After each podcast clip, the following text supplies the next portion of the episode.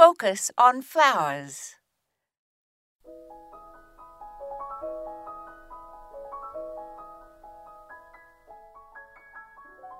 One of the most influential horticulturalists of the late 19th and early 20th centuries was William Robinson, the first to promote the idea of a wild garden.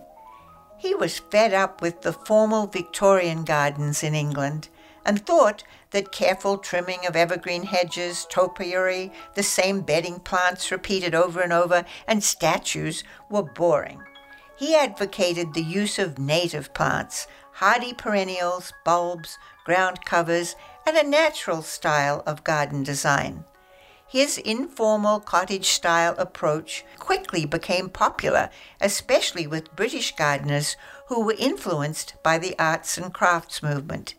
He was a prolific garden writer and was popular with the growing number of middle class gardeners in England during the late 19th century.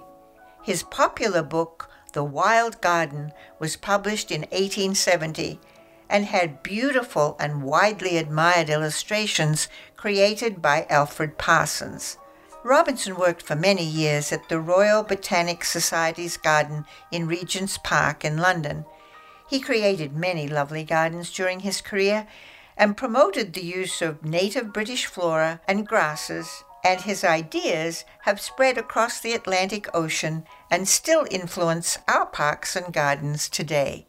This is Moya Andrews, and today we focused on William Robinson.